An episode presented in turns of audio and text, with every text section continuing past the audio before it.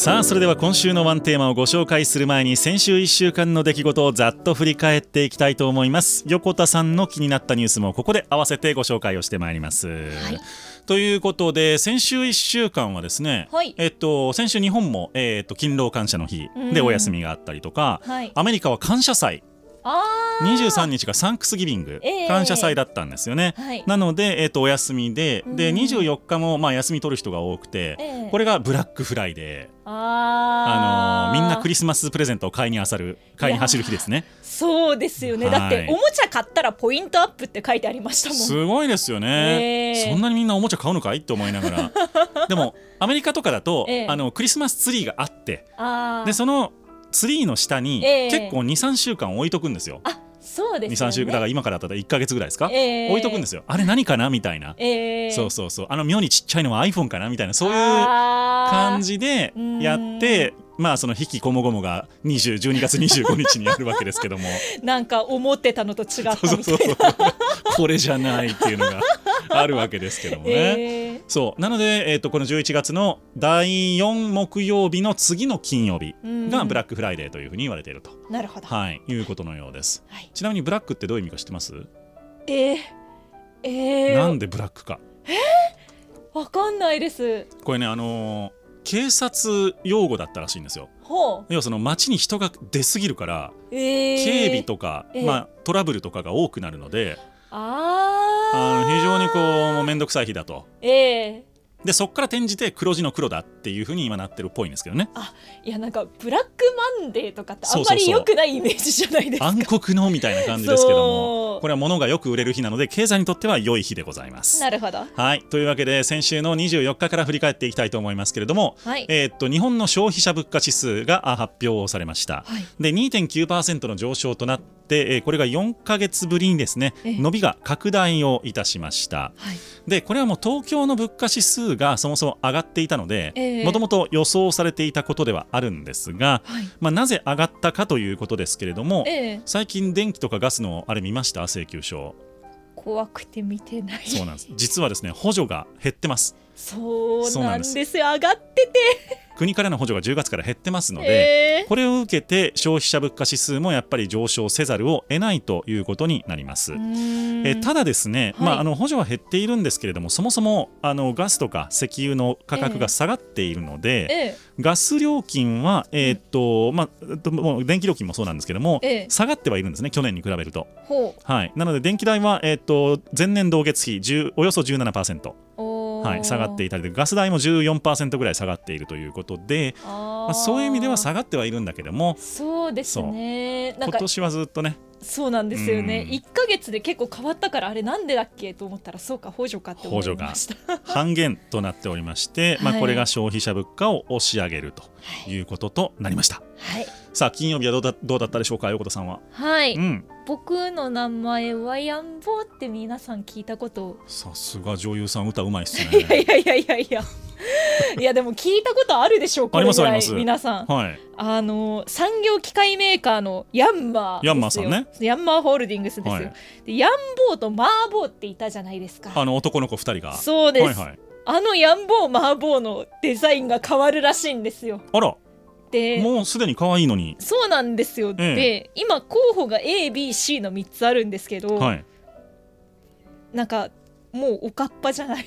あちょっと今手元にあの、図柄が出てきておりますけれども、はい、なんか髪の色がもうあの青と赤に分かれるみたいな。そうなんですよ。あの東京オリンピックの未来とはとかああいうのを思い出していただくとちょっと近いかなって思うんですけどすごく近代的なデザインになってて。そうですね。ちょっとなんかちょっと近未来アニメに出てきそうな感じのキャラクターになってますね。そうなんです。実際これあのアニメに登場予定だっていうことで、まあ、アニメっぽいキャラクターのデザインになってる部分もあるんですけれども、はい、まあ、もう坊ちゃん狩りでないあのおしゃれなね、ね。新イメージに対してですね、はい、結構ネットではですねこれじゃない感っていう意見とかっこいいと。となんかねアンドロイド感出ますよね。そうなんです。すごいかっこいいんですけどなんか夢イメージ今まで持ってたイメージとはちょっと違ってくるなっていう印象を持たれる方も多いみたいですね。すね。はい、まあちょっとそのなんでしょう昭和感のあるね、えー、あの髪型だったり、ね、見た目だったりっていうところなので、はい、それにこうノスタルジーを覚えていらっしゃった方からすると、うん、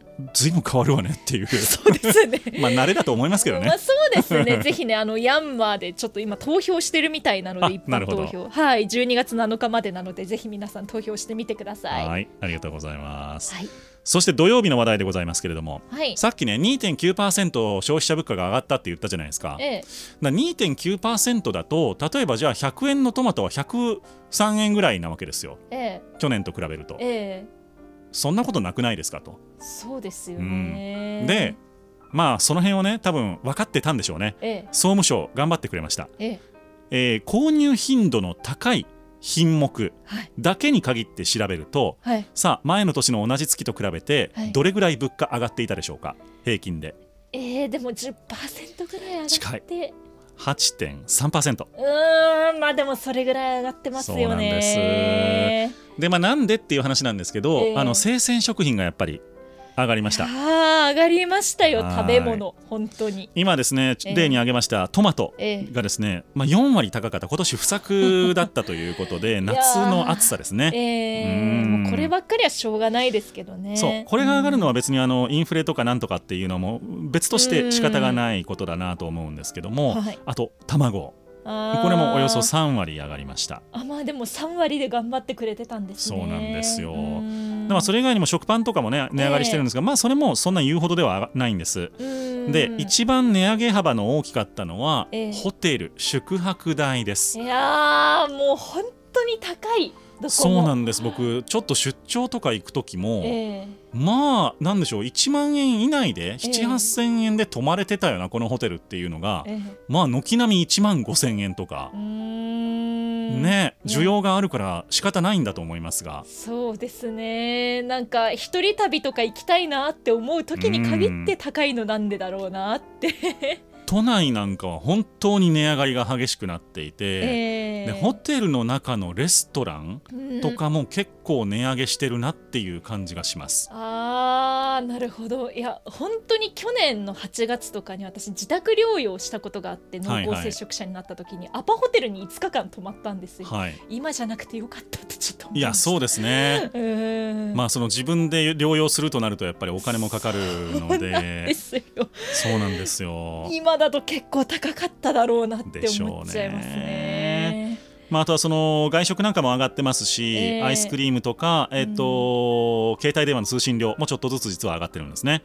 なので、まあ、ガス代、電気代が下がっているというので全体が引き下げられてはいますけれどもあのそういう意味ではやっぱり全体的な伸びは2桁パーセント体感的にはいってるよねというのが正直なところかなと思いました。そうですね。なんか生活スタイルによってはよりその影響を大きく受けていそうな方もいらっしゃいますよね。ねまあ、この間某高級ホテルに私お呼ばれをしてですね、えー、あの一緒に飲みましょうって言っていただいて行ったんですけども、えまあカクテル1杯3500円とかっていう感じなんですよね。鳥貴族に何杯飲めますかね。そうなんですよ、えー、うわーって思いました、えー、うん、でもまあ、あのインバウンドの、まあ、ホテルに泊まられているお客様だと思いますけれどももうたくさんあの楽しそうに飲んでいらっしゃって。まあ、はい、そうですよね。そういう時ぐらいはね。諸外国から比べるとまだそれでも普通の値段なのかなと思ったりもしましたけどもね。そうですね、はい、土曜日はどうだったでしょうか？はい今レトロブームと言われてまして、うん、まあ、平成レトロ昭和レトロいろいろありますけれども、はい、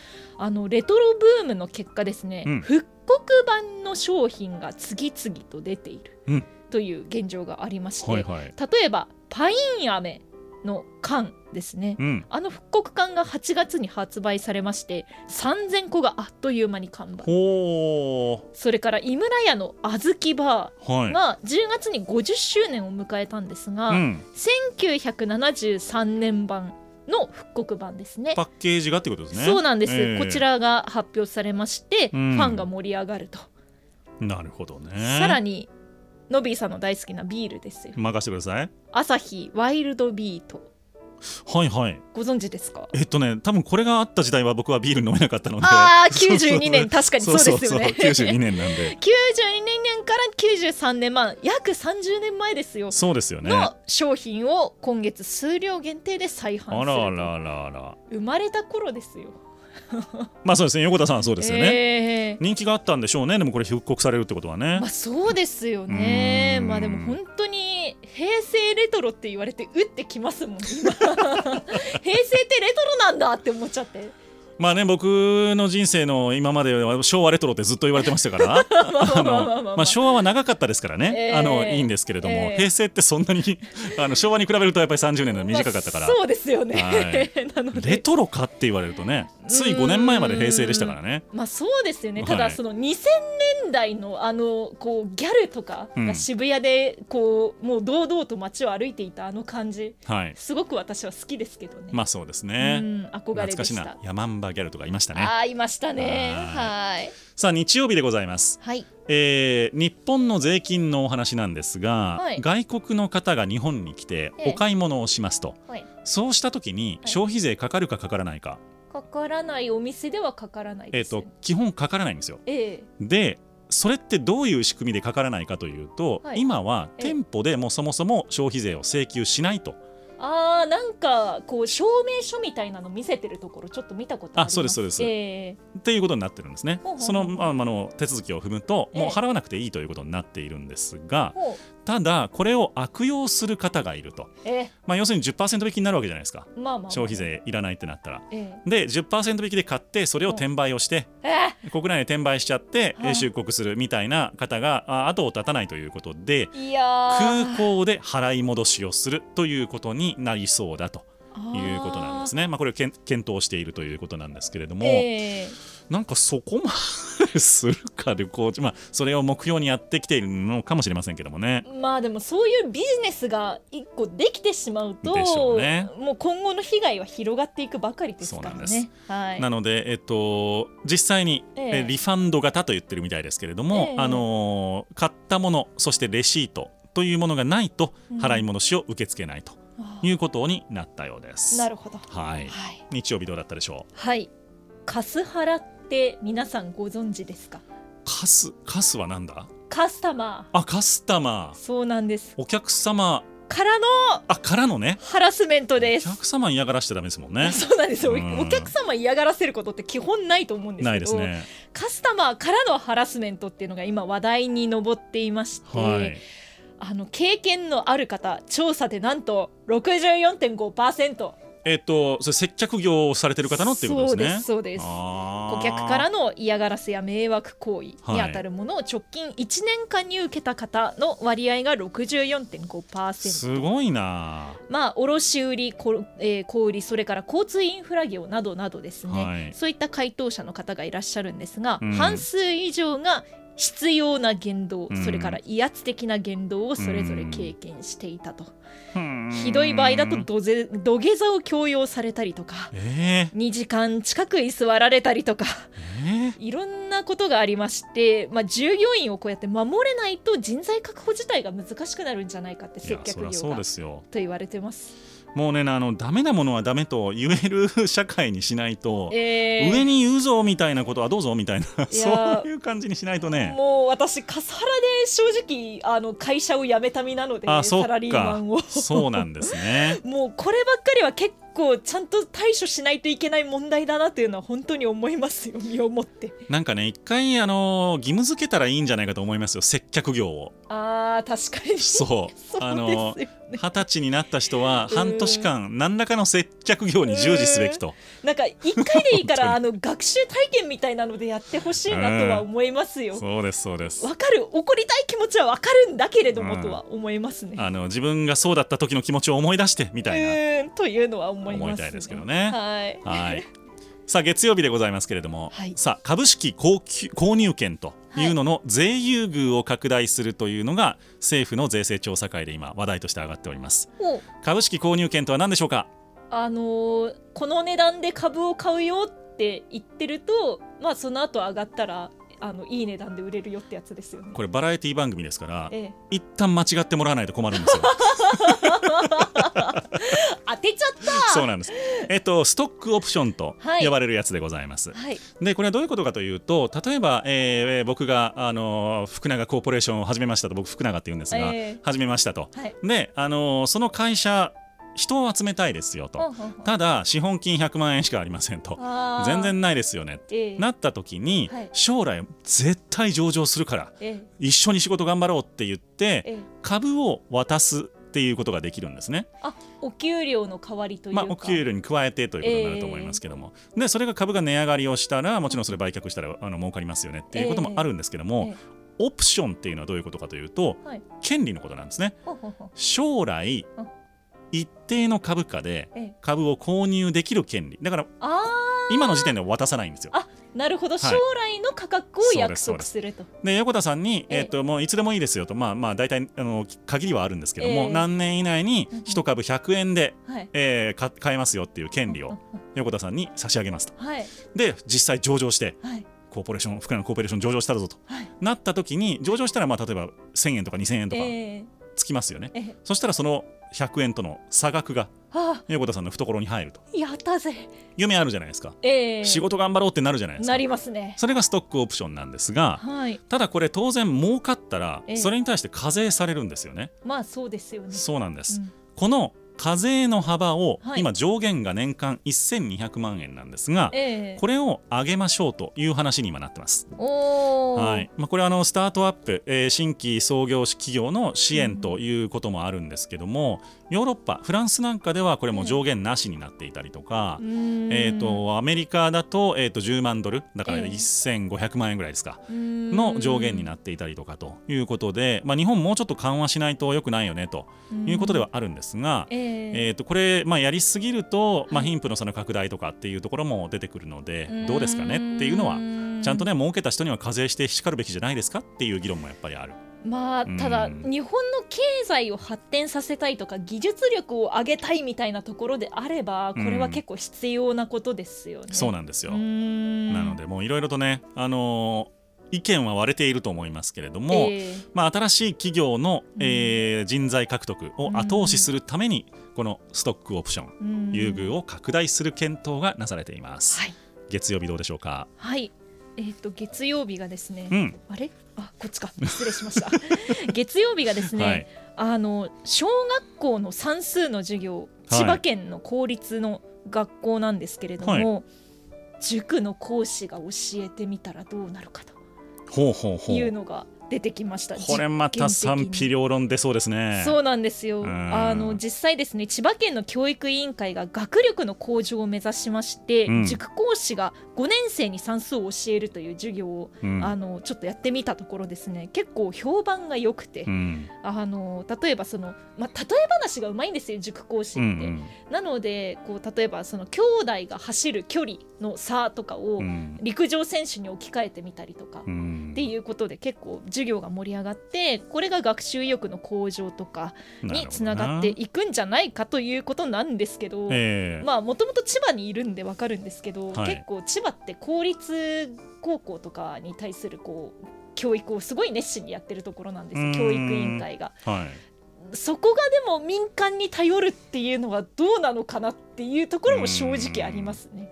なんかこれをまあ是とするのであれば教育免許とは何ぞや教員免許とは何ぞやっていう話になる気もしますね。そうなんですよねうん塾の先生っていらないんですよ教員免許。そうですよねそうなんですよ僕もやってましたもん。そうだからまあ例えば先生の負担が減るっていうのはあるんですよ。その授業の間に他のまあ例えば生徒を見たりとかっていうこともできるっていうのはあるんですけど、なんかこれを手放しに喜べないなというのは正直なところです。まあそうですね、うん。やっぱり民間は民間公が、うん。あの公は公でやっぱりちょっとそこはなんかあった方がいい気もする、まあメリットもあるんでしょうが。まあそうですね。学習力の向上という点ではいいと思うんですけど、うんそしたらなんかタブレットを配ってスタサプとかああいう、まあね。なんか無料のものでやってみるっていうのもありじゃないかなとはちょっと思いました、ね、まあ、あるいはあの夏期講習的にねやるとかっていうのは面白いあの選択講座としてやるのは面白いと思いますがそうです、ね、教員先生の代替になるかどうかはなんかちょっと違うかなと個人的には思いますがそうですね。リスナーの皆さんどうでしょうか？ぜひお寄せください、はい。はいさあ火曜日でございます、はい、えー、イスラエルとハマスが戦闘休止の、まあ、合意を先週末していたんですがさらに延長することを合意しまして、はい、今日もさらにもう1日延長で合意してますのでおおよそ1週間、えー、えー、今戦闘が休止をしているということです、はい、まあ、ただ本格的な停戦というのはなかなか合意は難しいであろうと。なぜかというと、はい、えー、イスラエル側そしてまあアメリカも含めてですが、えー、ハマスを壊滅させるということが一番の目標だからということのようなんですね。まあ、これには是非があると思います。で、まあ、実際じゃあ今の状態で停戦がずっとこの先何年も続くっていうことになるとまた同じことが繰り返される可能性っていうのはやっぱあるのでどこを落としどころとするかっていうのはやっぱり考えなくてはいけないのかもしれないですね。まあ、正直じゃあハマスを叩けば全て終わるかっていうとなんか終わらない気がする、ね、そんな気がします。はい。どこからどこまでがハマスなのかというのはなかなかわからないところなので。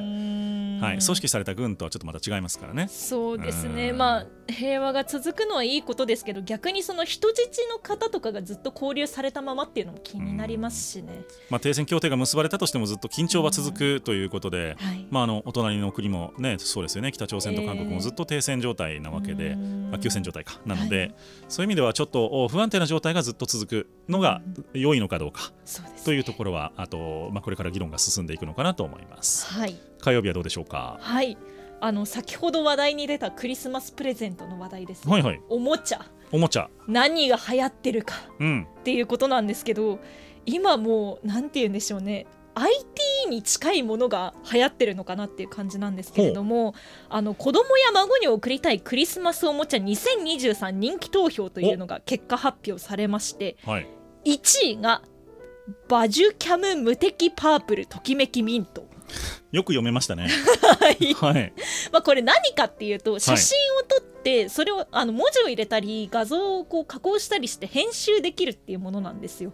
要はあれですか？プリクラ的なあに近いですね。プリクラじゃないや。なんてチェキ。あそうです。チェキとかみたいな。あので一昔前のポラロイド。そうですそうです、はい、であのなんていうか YouTube のサムネみたいな、うん、あの写真が作れたりするよ簡単に。というものがあの主流らしくってこの本物志向それからネット系 w i f i というのがあのデジタル系がですねすごく流行っているそうなんですね、うん、あと私の大好きなベイブレードも 大好きなんだ。あそうなんですよ、はいはい、あのこちらが人気が今右肩上がりだそうで第4世代になるんですけれども、はい、もうクリクリスマスから来年にかけても世界的なブームの弾みになるんじゃないかなんて言われております、ね、はい、でも玩具業界って実は好調なんですよ少子化の時代なのに。なんと玩具市場昨年度国内だけで9525億円で過去最高らしいんです。過去最高。そうなんですよ。なので市場自体はずっと拡大傾向にあるというなんか不思議な感じですよね。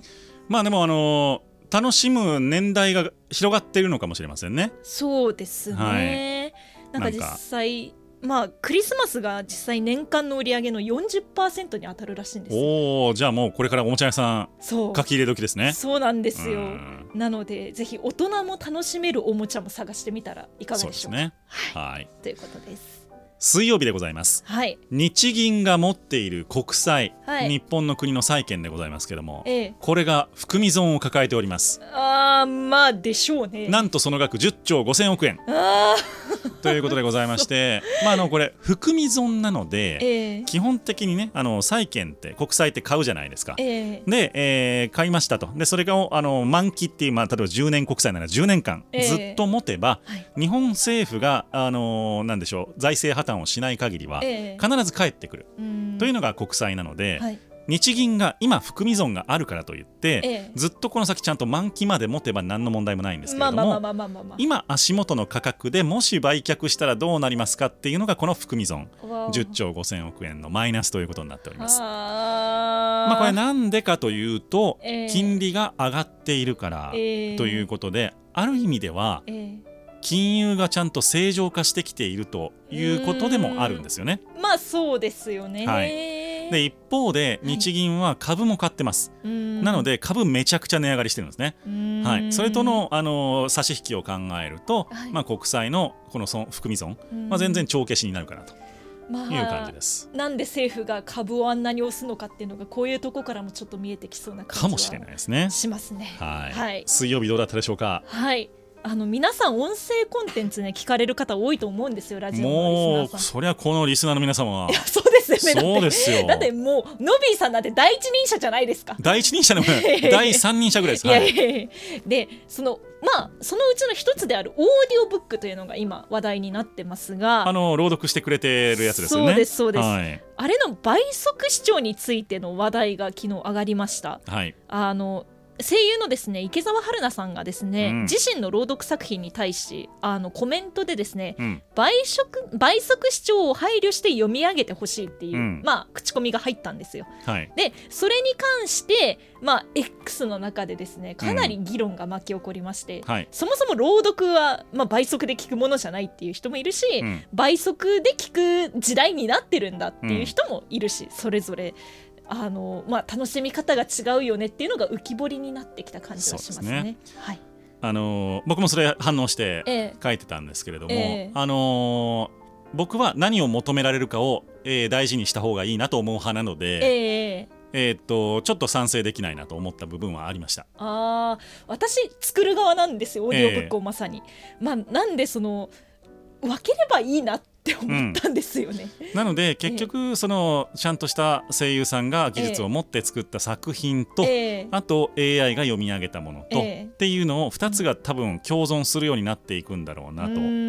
じゃあそれで比べた時にどっちが再生数多いとかってなっていくと怖いなとは思いますけどね。確かにそうですね。芸術作品として、まあ、映画とかも同じようになっていくのかななんて思っちゃったりします、ね、そうですね。うん。まあ、倍速視聴の問題は根深いです。そうですよね。でもこれはね止めらんない流れな気がします。うん、はい、私は正直倍速でなんて聞けない人間なので。っていう人と倍速じゃないともう聞かないっていう人と出てきてます、そうですね。はい、はい。さあ木曜日でございます、はい、アメリカの経済の報告書ですね。ベージュブック連銀からの報告が上がってまいりました、はい、10月以降のアメリカの経済は鈍化してきているということで消費が弱含んでいるよということが、えー、警鐘として鳴らされています、ただアメリカ経済が減速はしているんだけれどもこの先ずっとこのままドーンと落ちていって、まあ、いわゆるハードランディング、ええ、急激な冷え込みというのはあるかというとそれはなさそうだと。徐々に冷え込んでいって、えー、良い良い温度で落ち着くのではないかという予想は現在出ているというところですね、まあ、今まで加熱しすぎた部分ありましたから、ね、そうですね。やっぱり極端な金利上昇はよろしくないということで、はい、まあ、これ以降は利下げいつ始まるのというところが焦点になってきそうです。はい、はい、さあどうでしょうか木曜日は。はい AI が頭の中で思い描いた画像を復元できるようになったらしいんですよ。頭の中で？そうなんです、うん、その脳活動から画像復元をするっていう実験をですね量子科学技術研究開発機構というところが、う。ん、あのもうやりましたというの論文を発表しました。あら恐ろしい。であのこれをこうなんていうか疾患とかそういうのを全部採点表何万項目も採点表にして、はいはいはい、あの何回も、えーと脳の信号と実際 AI が出したものがどれぐらい合ってるかっていうのをずっと採点していってやると、はい、なんと75.6%の確率で思い描いたものと復元元の画像っていうのが一致するようになったらしいんですよ。これはなんか議論を呼びますね。そうですね。でも思い描いたものが絵として描けるっていうのはちょっと嬉しいような気もしますね。絵が下手な人間としては。絵が下手な人間が思い描いたものは下手にならないんですか、ね、あ確かに。確かにそれはあるかもしれない。それ盲点だった。あ可能性はあります。さあいろんな問題提起を含んだ一日一本のコーナーでございましたが、はい、皆さんの気になったニュースございましたでしょうか、はい、ぜひまた X の方でコメントでお寄せいただければと思います。一日一本このニュースだけは押さえとけのコーナーでした